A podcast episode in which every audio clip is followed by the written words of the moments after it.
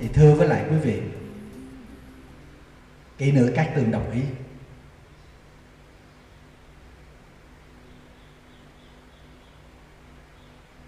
Và chồng của Độ Hà cũng tỏ ra sai đắm kỹ nữ cát tường.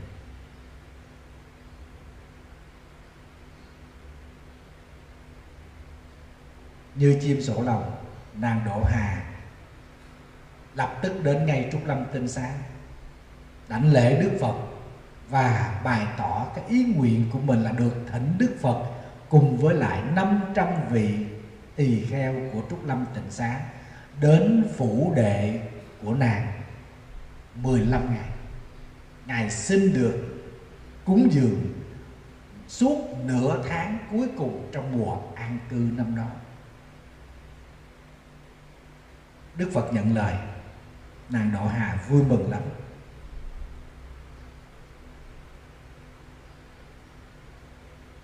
Thế là nàng về điều binh khiển tướng, trang hoàng sắp xếp tất cả mọi thứ, dân thức ăn, mà trong kinh gọi là thức ăn cứng, thức ăn mềm, thức ăn nóng, thức ăn lạnh tất cả các loại thức ăn đầy đủ, trang nghiêm, thanh tịnh, sang trọng để đón Đức Thế Tôn cùng 500 vị đại đệ tử đến để cúng dường suốt 14 ngày. Đỗ Hà vui mừng lắm. Không màng, mệt nhọc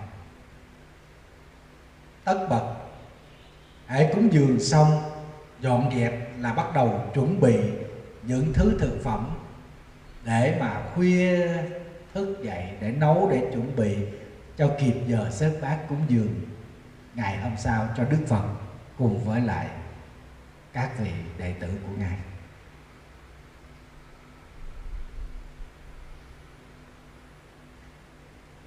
thì Đức Phật đến tham dự buổi đầu tiên sau đó là các trưởng lão xá lợi Phất, trưởng lão Mục Kiền Liên và Đại Đức A Nan dẫn đại chúng đến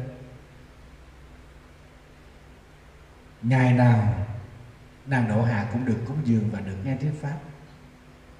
Và có một nhân duyên đặc biệt, đó là nàng Độ Hà rất thích bài giảng của đại đức a nan.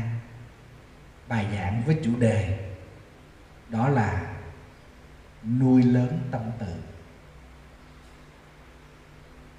nàng độ hà cảm thấy nội dung của bài giảng mà đại đức a nan đã dạy rất đơn giản và rất phù hợp với nàng. Cho nên nàng rất là thích cái pháp môn này. Và nàng thực tập, nuôi lớn tâm từ. Khoảnh khắc nào nàng cũng niệm tâm từ, nghĩ tâm từ và hành tâm từ. Ngày cũng như đêm. Cho nên khuôn mặt của nàng độ hà lại tỏ ra một cái sự hoan hỷ mà không ai có được niềm hoan hỷ này nó xuất phát nơi lòng đại từ đại bi, nơi tâm từ ái vô tận, suối nguồn từ ái này tuôn ra bất tận. Cho nên, dù mệt nhọc, dù vất vả, nhưng nàng độ hà vẫn luôn toát ra một cái vẻ thanh thoát từ cái sự hoan hỷ mát mẻ, rạng ngời ở trong tâm của mình.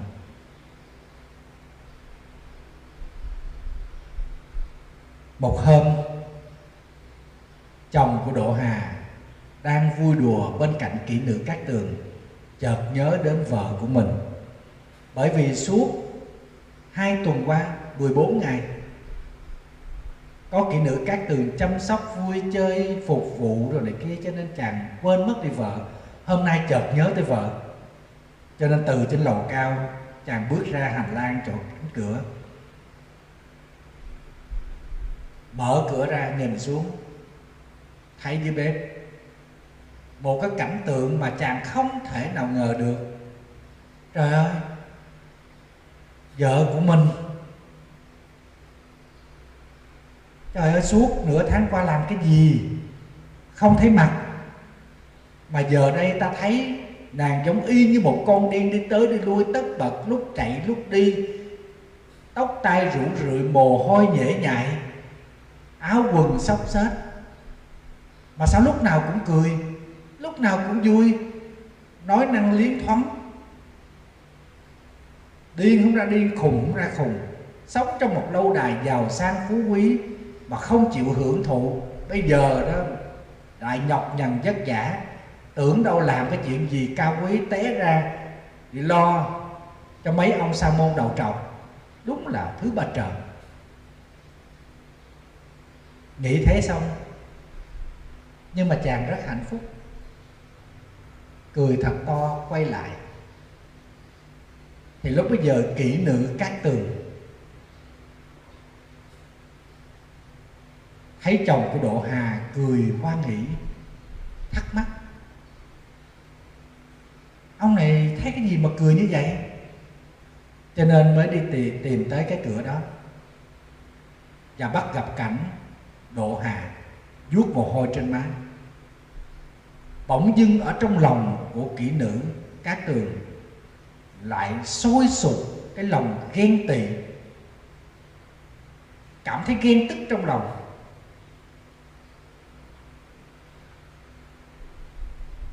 Chỉ vì cái con mụ đầu tóc rối bù kia, áo quần xốc xếch, mồ hôi nhễ nhại mà cười vui, đầy tình tứ như vậy.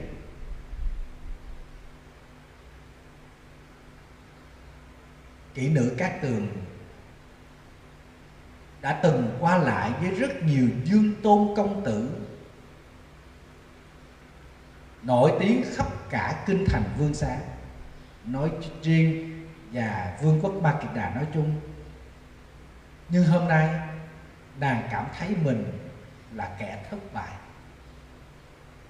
Tự hào là đệ nhất mỹ nhân, nhưng mà có được tình yêu nồng nàn của một đấng nam nhân nào chưa? Chưa.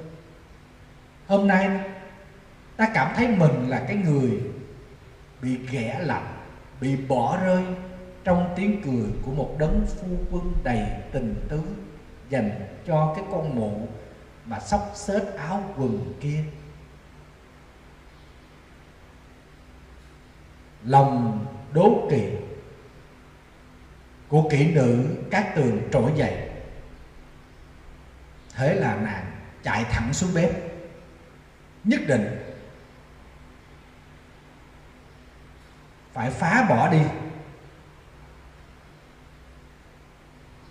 Cái nụ cười quan hỷ và ánh mắt quan hỷ, gương mặt quan hỷ của độ hàng để cho phu quân của nàng không còn mặn nồng tình tứ như thế nữa. Kỹ nữ độ, kỹ nữ các tường lấy một cái ca to, vào ở trong bếp, múc một ca bơ đang sôi ở trong chảo, đi xăm xăm tới.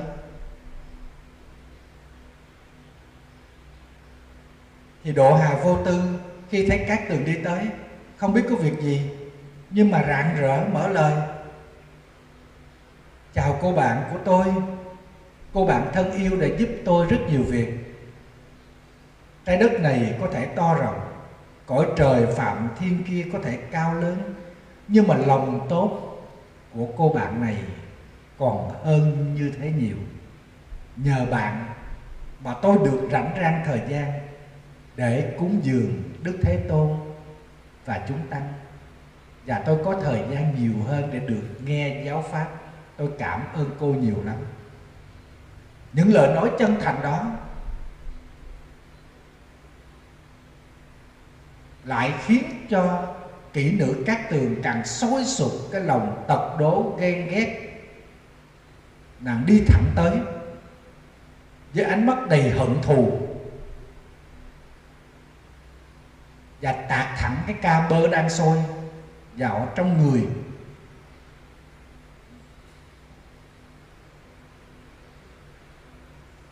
Định tạt cái ca nước bơ này vào trong mặt của của độ hà. Độ hà biết được các tường sắp sửa ra tay tàn độc với mình. Vẫn gương mặt thản nhiên, hoan hỷ, không biến động nàng độ hà mới nói với các tường rằng, cô muốn làm gì thì cứ làm đi. Tôi tuyệt nhiên không quán hận. Nếu điều tôi nói là chân thật, thì bơi sôi trong ca kia sẽ trở thành nước mát tắm cho tôi bằng như những lời tôi nói là gian dối, thì tôi chấp nhận sẽ bị chết. Sau khi nói lời này nàng độ hà vẫn bình thản đứng đón nhận. Nhưng các tường vẫn không một mãi may dao động nào. Lòng hận thù, ghen ghét lại càng tăng cao nàng là một đệ nhất mỹ nhân vương xá thành đầy kiêu hãnh. Vậy mà bây giờ phải bị một cái con tiện tỳ này giáo hóa à? Nàng bước tới và dội thẳng cái ca sơ ca bơ đang sôi đó từ trên đầu xuống.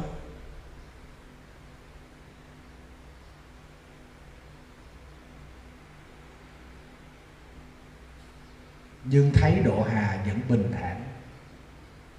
Ca bơ đó từ từ chảy trên mái tóc, tuôn xuống gương mặt, tuôn xuống xiêm y của độ hà, xuống tay chân của nàng. Nhưng độ hà vẫn bình thản, không có gì. Kỹ nữ cát tường. Hậm hực quay lưng. Định múc thêm giá bơ xôi thứ hai quyết hạ độc thủ với lại nàng độ hà. Các gia nhân xung quanh chứng kiến cảnh đó. Nàng độ hà thì đứng dững dưng không dao động. Nhưng mà mọi người thấy ấm ức cho cô chủ, cho nên xúm tới túm áo, túm tóc.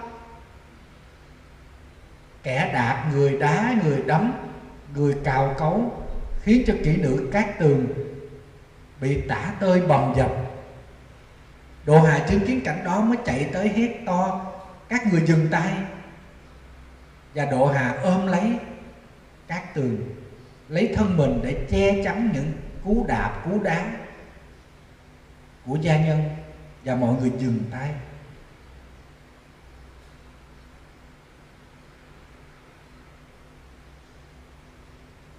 Mọi người không thể chấp nhận được kỹ nữ cát tường có kiêu hãnh ở đâu nhưng mà không có được. Hạ độc thủ với lại cô chủ của mình như thế.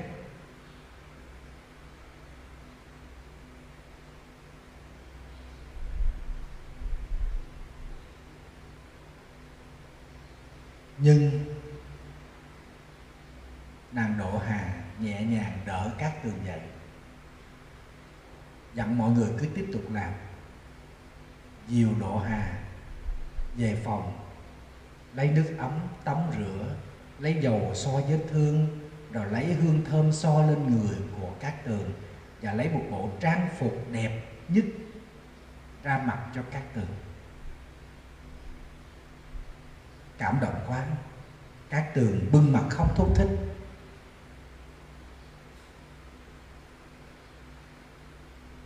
Lúc bây giờ, các tường mới chợt hiểu ra được rằng mình mới là thân phận của kẻ tôi đòi, độ hà mới chính là phu nhân trong tòa lâu đài này. Mình là cái người kỹ nữ được thuê tới để làm những việc cần làm trong 15 ngày, và mình đã nhận hợp đồng này 15.000 đồng tiền vàng. Ta thật là kẻ thô bỉ, hung ác, không biết lý lẽ lại còn ghen tức khi chồng nàng cất tiếng cười đầy tình tứ với nàng. Tại sao ta lại làm những việc tàn độc như thế? Vậy mà nàng lại giải cứu cho ta. Ngăn chặn cái sự mạt sát đánh đập từ phía gia nhân lại còn tắm rửa, xoa bóp cho ta. Hết lòng, an ủi ta. Nghĩ như thế cho nên các tường cố gượng dậy, ôm chân của độ hà, nói lời xin lỗi.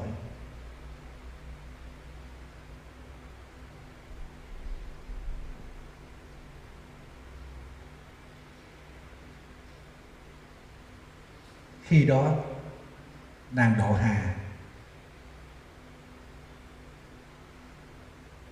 cũng bùi ngùi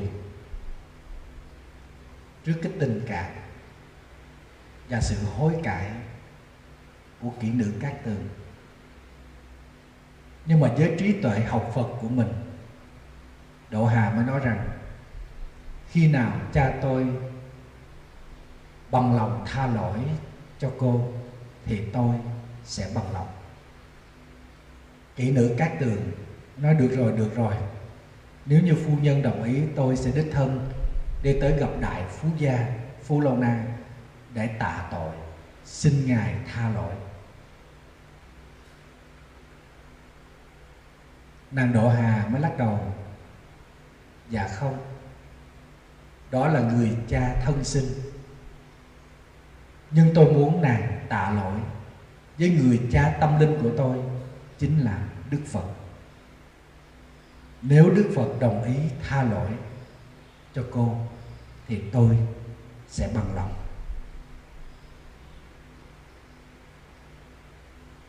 Kỹ nữ các tường ngạc nhiên.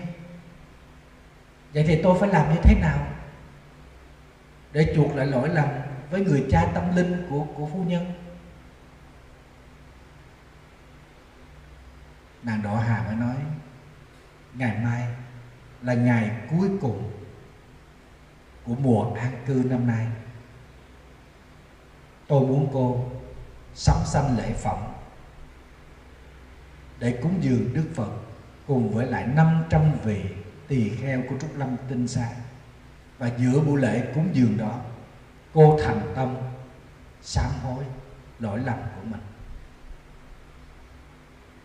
Chị nữ các tường nghe Độ Hà nói như thế rất vui mừng bằng lòng cho nên từ đã trở về lâu đài của mình, ra lệnh cho tất cả gia nhân sắm sanh lễ phẩm và mua tất cả các phẩm vật cúng dường chuẩn bị thức ăn ngày hôm sau chuyển tới lâu đài của Độ Hà để cúng dường Đức Phật và chúng ta. Thì quả thật như thế, ngày hôm sau tất cả những phẩm vị trang nghiêm, thượng vị nhất, kỹ nữ các tường mang tới để cúng dường Đức Phật và cùng 500 vị đại đệ tử của Đức Phật ở tại Trúc Lâm Tinh Xá, ngay trong phủ đệ của nàng Độ Hà. Nhưng mà kỹ nữ các tường mặc cảm mặc cảm tội lỗi của mình, không dám tự tay sớt bát cúng dường, cùng với lại những người hầu của mình đứng co ro ở một góc và sau đó là quỳ ở phía xa. Nàng Độ Hà hiểu được tâm lý mặc cảm của kỹ nữ Cát Tường, cho nên đích thân làm những việc đó thay cho kỹ nữ Cát Tường như là thường ngày, đó là sớt bát cho Đức Phật và dân cúng thực phẩm cho 500 vị đại đệ tử.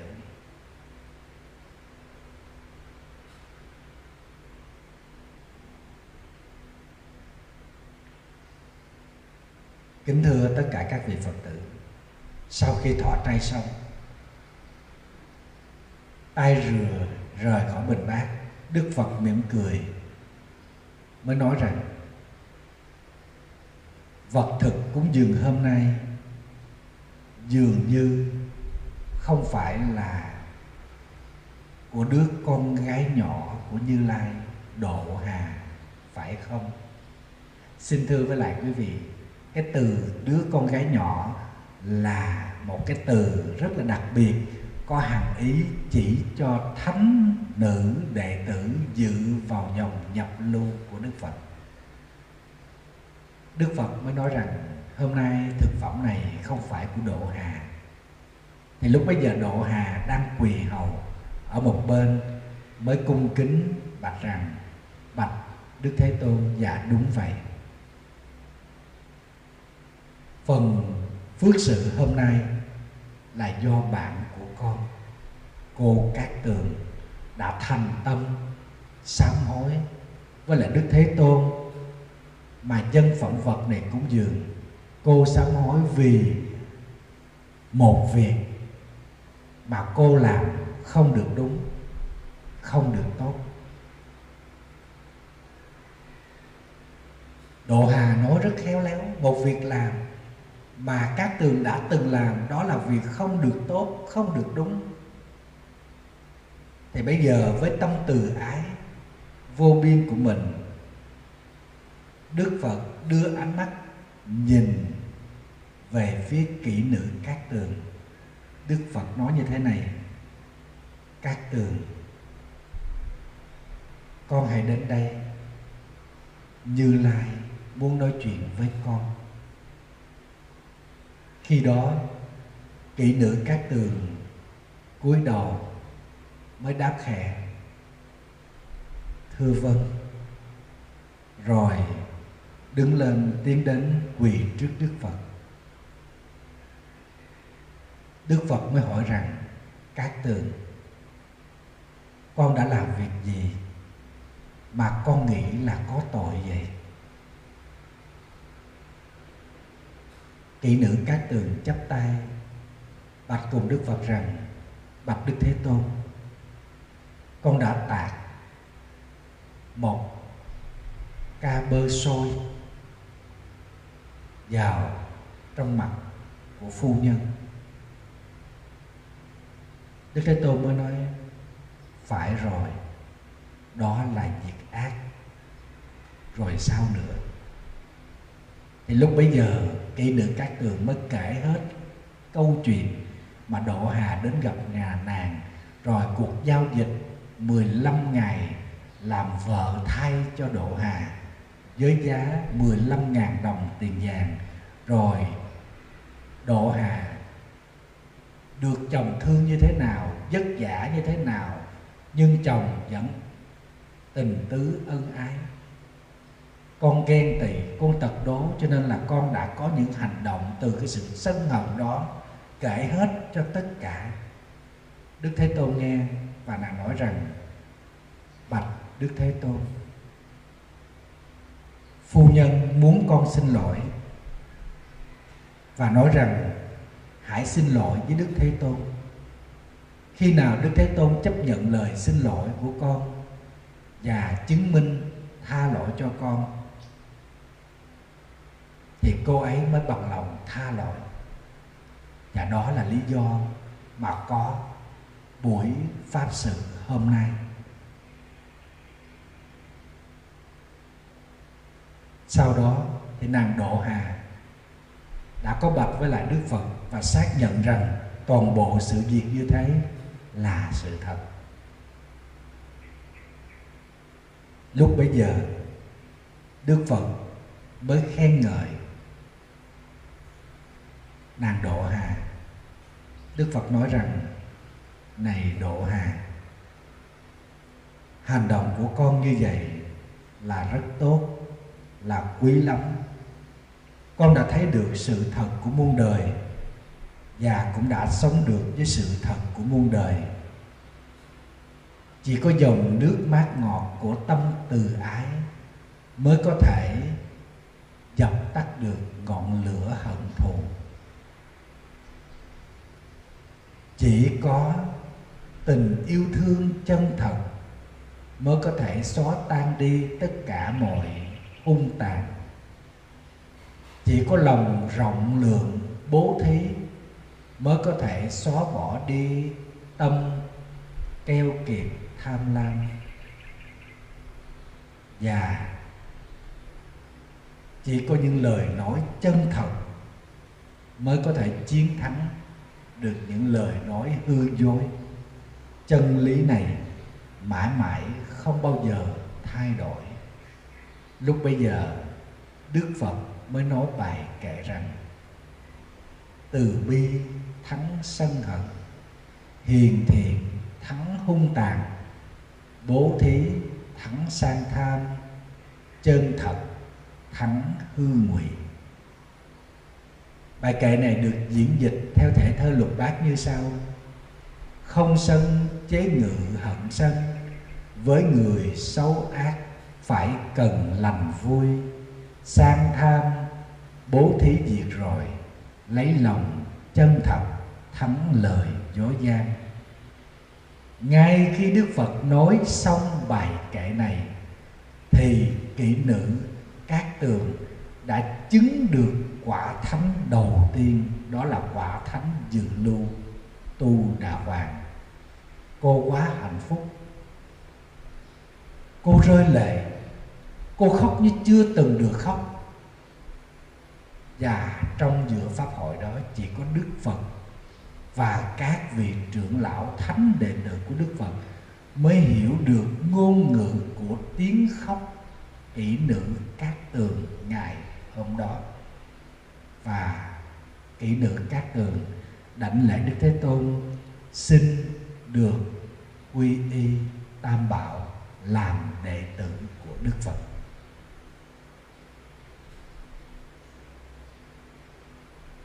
Đức phật nhẹ nhàng cất tiếng hỏi, các tường con có học được gì từ bài kệ của ta nói không?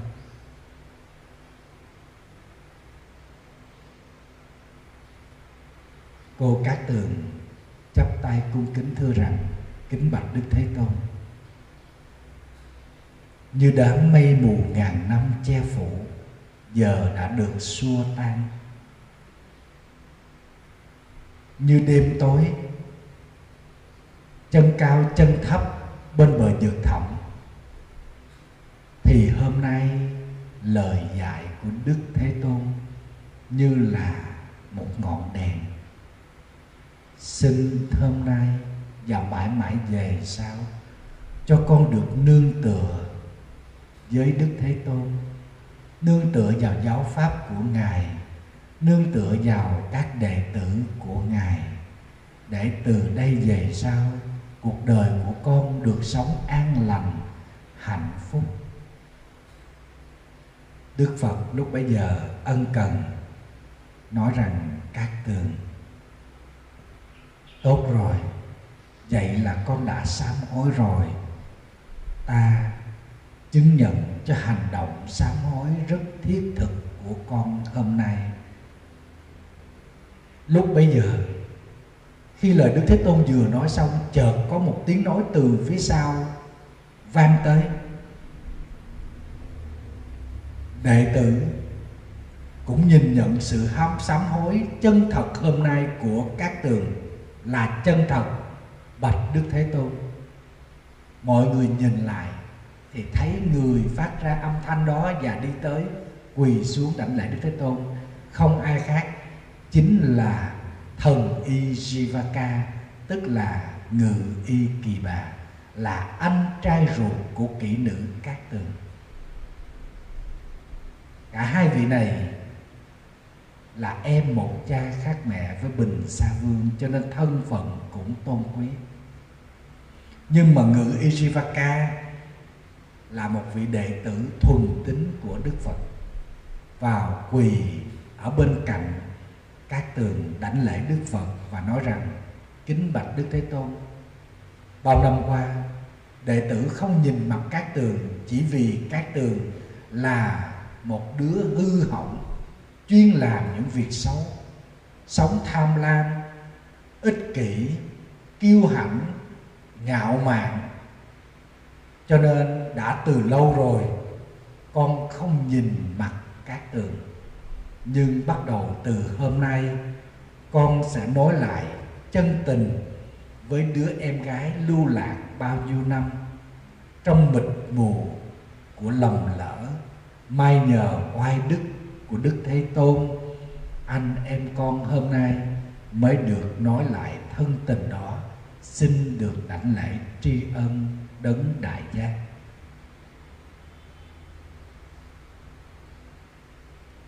Sau khi đảnh lễ đức thế tôn, ngự y kỳ bà quay qua chắp tay xá phu nhân độ hà với ánh mắt cảm tạ. Vì chính phu nhân độ hà, trí tuệ của ngài, của nàng đã cảm hóa và thay đổi được kỹ nữ các tường trở về với chánh đạo. Hành động của ngự y kỳ bà và các tường thành tâm đảnh lễ đức thế tôn và tạ ơn phu nhân độ hà, khiến cho tất cả những người có mặt trong pháp sự đó đều hết sức cảm động, vui đến nghẹn ngào. Nhất là kỹ nữ độ hà cũng chấp tay chào xá lại. Tôi cũng cảm ơn người bạn của tôi, nàng cát tường, đã giúp tôi tu tập tốt một chút về tâm từ mà đại đức a nan đã dạy cho tôi. Quý vị thấy những người phật tử thời đức phật, họ thánh thiện như thế. Họ đã có một quá khứ bất hảo. Nhưng họ phát tâm tu tập, họ nhận ra được giáo pháp của đức phật, họ hiểu được giáo pháp, họ trở thành một con người thánh thiện như thế. Không ai nợ ai, mà tất cả đều cảm thấy có một cái sự tương tác với nhau và chúng sanh có ơn với nhau.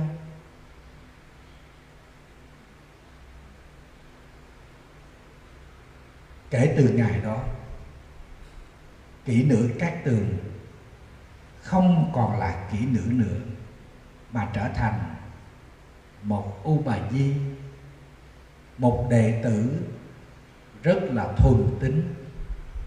Cô hoàng lương thu xếp để mình sống theo giáo pháp của đức phật một cách thuần thục.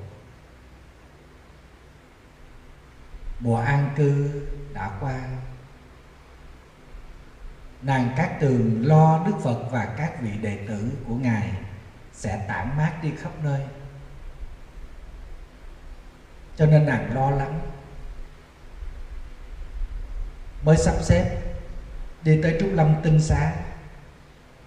Bạch với lệnh đại đức Mahabantaka rằng là con xin phép mỗi ngày được sớt bát cúng dường cho tám vị tỳ kheo tại tư gia con phát nguyện trọn đời cúng dường tám vị mỗi ngày. Thức ăn con sẽ chuẩn bị trang nghiêm như pháp. Và mỗi một ngày con sẽ chuẩn bị thức ăn đó bằng 16 đồng tiền vàng. Xin đại đức sắp xếp mỗi ngày cho tám vị tỳ kheo đến tư gia của con để nhận sự cúng dường của con. Và nó trở thành một nếp sống của các tường cô được cúng dường, các vị đại đức mỗi ngày được thực hành giáo pháp của đức phật mỗi ngày là hạnh phúc của cô. Và trúc lâm tinh xá dưới sự điều phối của đại đức mahabhataka mỗi một ngày có tám vị tỳ kheo. Không phân biệt là ai được tuần tự chia phiên đến nhà của các tường để nhận phẩm vật cúng dường và thọ trai với lòng thành kính thanh tịnh của các tường và sự việc đó nó nó được lan truyền đi ra khắp thành vương xá và lan ra khỏi thành vương xá. Bởi vì sau đó các thầy tỳ kheo là tản mát đi du quá các nơi. Cho nên khi đến du quá các nơi khác, các thầy mới kể rằng trong đó có một thầy tỳ kheo. Khi mà đến một cái nơi khác, được các thầy tỳ kheo khác hỏi thăm về cái vấn đề sinh hoạt của chúng tăng ở tại thành vương xá, cũng như trúc lâm tinh xá như thế nào thì vị tỳ kheo này vô tình kể lại cái câu chuyện là ở tại trúc lâm tinh xá, mỗi một ngày có tám vị đại đức được cử đi đến nhà của tính chủ các tường thọ trai. Tính chủ các tường là một tính chủ rất đẹp đẹp người, đẹp nết, phẩm hạnh đoan nghiêm. Xưa kia là kỹ nữ, giờ là một phật tử thuần tính cúng dường trang trọng giọng nói êm ái ngọt ngào, dáng mạo đoan trang, thành kính thủ lễ, phẩm vật thì rất là đầy đủ. Thì khi mà thầy này kể lại cho các thầy kia nghe thì tình cờ có một vị tỳ kheo trẻ, nghe kể về các từ thì bỗng dưng là trống ngực đập thình thịch tim của thầy tỳ kheo trẻ này cảm thấy sao xuyến và mơ tưởng về các tường. Vì nghe diễn tả là cô diễm lệ lắm. Thế là thầy tỳ kheo trong đêm đó vượt đường tìm về thành vương xá, xin vào trúc lâm tinh xá, được trú ở đó và được sắp xếp ở khách phòng. Và sáng sớm hôm sau, tìm đến nơi phòng điều hành để được nhận thẻ trong tám vị đi đến nhà của tín nữ cát tường thì quả là danh bất hư truyền. Khi thầy tỳ kheo trẻ này đến nhà của cát tường bằng cả cái niềm niềm vui của mình, khát khao chờ đợi, len lỏi ở trong tâm có một cái cái gì đó rất là sao xuyến, rất muốn gặp cái cô tính chủ được gọi là đẹp người đẹp nết của thành vương xá, một thời đệ nhất mỹ nhân này. Nhưng mà không may, ngày hôm đó các tường bị bệnh. Các tường dặn các gia nhân chuẩn bị phẩm vật cúng dường. Đón tiếp các vị đại đức vào sắp xếp tọa cụ chỗ ngồi đàng hoàng. Khi đó thì tính chủ, các tường mới dạy mọi người đỡ nàng ra. Nàng rất mệt các từ rất mệt, nhưng ra, đảnh lễ các vị đại đức và xin phép được cúng dường với dáng mạo tiều tụy, giọng nói thiều thào. Nhưng mà vị tỳ kheo trẻ tuổi kia thì vô cùng sao xuyến, trời ơi, đã bệnh tiều tụy mà còn đẹp như thế sao? Đã thiều thào nói không ra hơi mà giọng nói còn thánh thoát ngọt ngào như thế nếu lúc khỏe mạnh còn đẹp cỡ nào? Nàng dùng trang phục thô sơ ra cúng dường, mà còn toát lên cái vẻ kiêu sa như thế, huống chi là xiêm lụa, rực rỡ. Khi trở về tỉnh xá, thầy tỳ kheo trẻ này không thiết thọ trai, để bình bát đầy cơm đó để đó. Lên giường nằm, tơ tưởng nói đúng nghĩa là thất tỉnh. Trái tim đã rộn ràng, lúc nào cũng nghĩ về hình ảnh của các tường nằm như thế vào vào không ăn, không ngủ, không chánh niệm được, trong đầu chỉ hiện lên hình ảnh của các tường thôi. Ba ngày, ba đêm. Nhưng đến ngày thứ ba, thì tin tính chủ các tường đã chết do một cơn bệnh tim tái phát, đã lan ra khắp thành vương xá và truyền đến trúc lâm tinh xá. Các thầy mới nói, trời ơi, tội nghiệp quá, các tường là một tín chủ rất là thành tâm, rất là tha thiết tu tập mà chết trẻ như vậy, tội nghiệp quá. Và các thầy đã truyền đến tai của thầy tỳ kheo thất tình này. Ba ngày không ăn, không uống, mệt rồi nhưng mà nghe các tường đã chết đột ngột, bật dậy, khóc rống lên. Lúc bây giờ đức phật quán chiếu, thấy được sự việc này. Và đức phật trong lòng nghĩ là phải hóa độ cho thầy tỳ kheo này thoát khỏi dục tình. Lúc bây giờ đức phật mới dạy các thầy tỳ kheo. Cùng với đức phật đi tới đài hỏa táng của các tường thì đến nơi, có bình sa vương, hoàng hậu với đề đi. Rất nhiều vương tôn công tử, đại thần đã từng giao tình với các tường. Rồi có nhiều thí chủ, có nhiều sa môn có mặt ở đó đài hỏa táng làm rất trang nghiêm. Thi hài của các tường nằm trên một giàn hỏa dàn chất đầy củi và rải đầy hoa. Các tường đã chết, nhưng dáng mạo vẫn đoan nghiêm, vẫn tốt lên một cái sự kiêu hãnh, đẹp vô cùng. Đức phật mới tới bên ngự y kỳ bà nói rằng con khoan đã hỏa táng bảy ngày sau hãy châm lửa hỏa táng cho người giữ gìn bảo vệ thi thể của các tường. Bảy ngày sau như lai sẽ tới. Nói xong, đức phật quay qua bình sa vương nói rằng, đại vương, có thể giúp cho như lai một việc được không?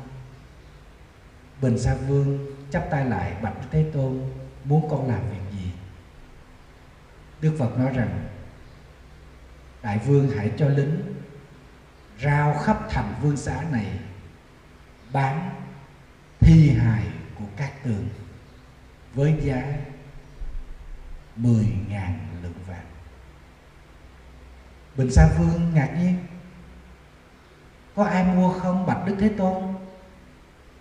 Đức Phật nói, nếu không ai mua Thì hạ giá xuống một ngàn. Bình Sa Vương cũng thắc mắc một ngàn có bán được không? Đức Phật nói nếu không ai mua Thì cứ hạ xuống một trăm mười đồng, một đồng, thậm chí một xu. Nếu không ai mua, cho không, tặng không?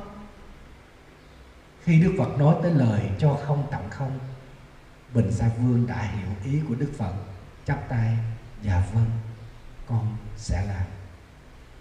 Sau đó mọi người ra về và khắp thành lính rao bán, thi hài đệ nhất mỹ nhân của vương sao thành 10.000 lượng vàng. Không ai mua hết. Rồi giảm giá xuống, giảm giá xuống. Tới ngày thứ bảy thì biếu không cũng không ai mua. Tới ngày thứ bảy, đức phật cùng với là đại chúng tỳ kheo đến đài hỏa táng. Có mặt của đức vua bình sa, ngự y kỳ bà, bá quan văn võ, rất nhiều người trong đó cũng có thầy tỳ kheo thất tình kia. Thưa quý vị, khi mọi người đến nơi,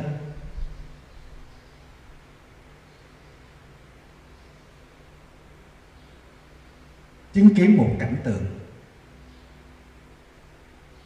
sắc đẹp của mỹ nhân đẹp nhất vương xá thành ngày nào.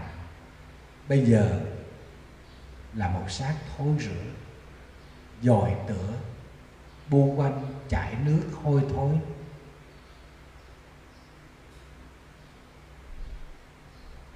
Qua bảy ngày, dù đã rao bán với giá đắt đỏ, hạ giá tới mức là biếu tặng, cũng không ai thèm, không ai đối hoài tại sao?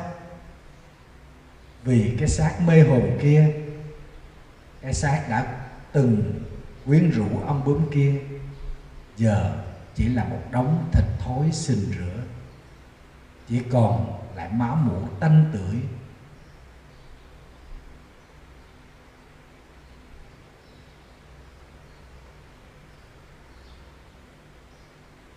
Không ai nói với nhau một lời nào nhưng họ thầm hiểu về một sự thật. Đức phật mới nói, này các vị các vị đã thấy rõ về sự thật của chiếc thân giả tạm này chưa? Chiếc thân này rồi cũng sẽ tan hoại nó dơ bẩn như thế nó mong manh hơn cả một cái đứa chén gớm sẽ bị dễ bởi tan vỡ. Nó còn nguy hiểm như là một cục ung bướu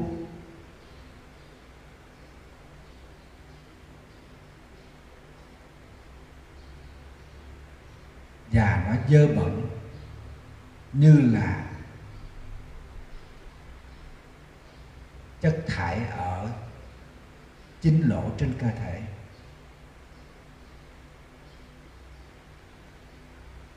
Tất cả những gì ở trên thế gian này đều bị thay đổi, chi phối đến chỗ tan hoại không còn gì. Đây là một sự thật để khiến cho chúng ta phát sanh ra sầu ưu khổ não. Nhìn kia thể xác mê hồn, đóng phân hầm bệnh lại còn đớn đau. Bận tâm lo rước trước sau, còn chi bền vững mà cầu trường sanh. Tiếp theo đó, đức phật nói, liên tục 14 bài kệ, giải thích rất chi ly khúc chiết về sự cấu tạo cơ thể con người. Xương khớp ràng buộc gân thịt chằng chích, rồi được tô trét bởi các thứ da máu bao lên thứ da này là những thứ đẹp, nhưng trong đó là những lục phủ ngũ tạng. Thứ nào nó cũng đầy dậy những thứ hôi tanh dơ giấy, duy chỉ có một thứ còn tồn tại, đó là tâm của con người đức phật giải thích rõ về sự bất tịnh của thân. Kẻ si mê không thấy rõ được, cho nên chấp đắm chiều chuộng nó, sống chìm trong ngũ dục, cho nên tạo bao nghiệp ác. Người trí thì thấy được tất cả những thứ giả tạo ngay nên chiếc thân quyển quá cho dù là đẹp đẽ, mỹ miều này. Đức phật nói bằng một bài kệ, thành trì, kẹp cốt bó xương, đắp thêm máu thịt, tô hường quét son, mang thêm tật bệnh tử vong, chứa đầy ngã mạng lại gom dối lửa. Thưa quý vị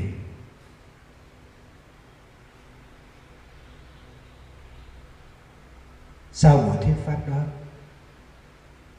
tất cả rất đông chư tăng, quan khách thấm nhuần được pháp vị vi diệu và dự vào vòng thánh.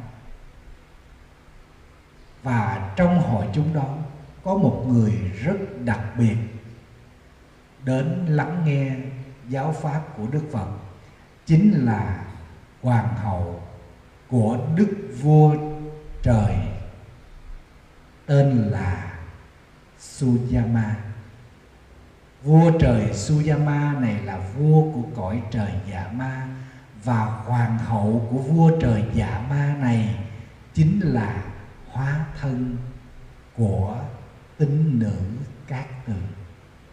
Chính nàng nhờ phước đức cúng dường thanh tịnh trong thời gian ngắn mà được sanh lên cõi trời dạ ma, làm hoàng hậu của vua cõi trời dạ ma. Khi sanh về cõi trời, nàng quán chiếu thấy thân cũ của mình là cát tường, cho nên tìm đến để đảnh lễ đức thế tôn và nghe đức thế tôn thuyết pháp. Kính thưa các vị phật tử,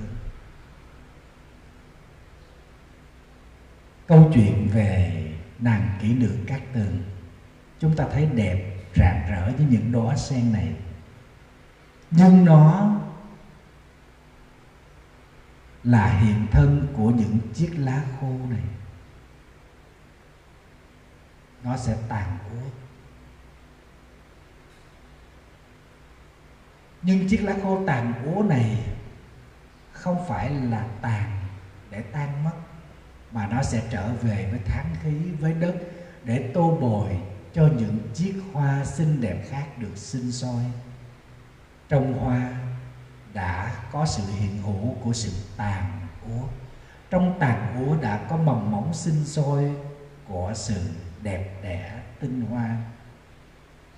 Đó là sự thật lưu chuyển các pháp trong cuộc đời này.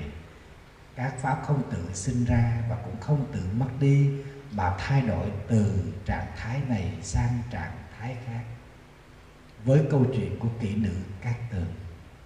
Chúng ta hiểu được rằng mọi thứ rồi sẽ đi qua. Duy chỉ có tấm lòng tha thiết của chúng ta hiểu giáo pháp của đức phật, thực hành giáo pháp của đức phật, an trú trong giáo pháp của đức phật sẽ kết thành những nghiệp quả trang nghiêm thanh tịnh cho chúng ta ở hiện tại và tương lai.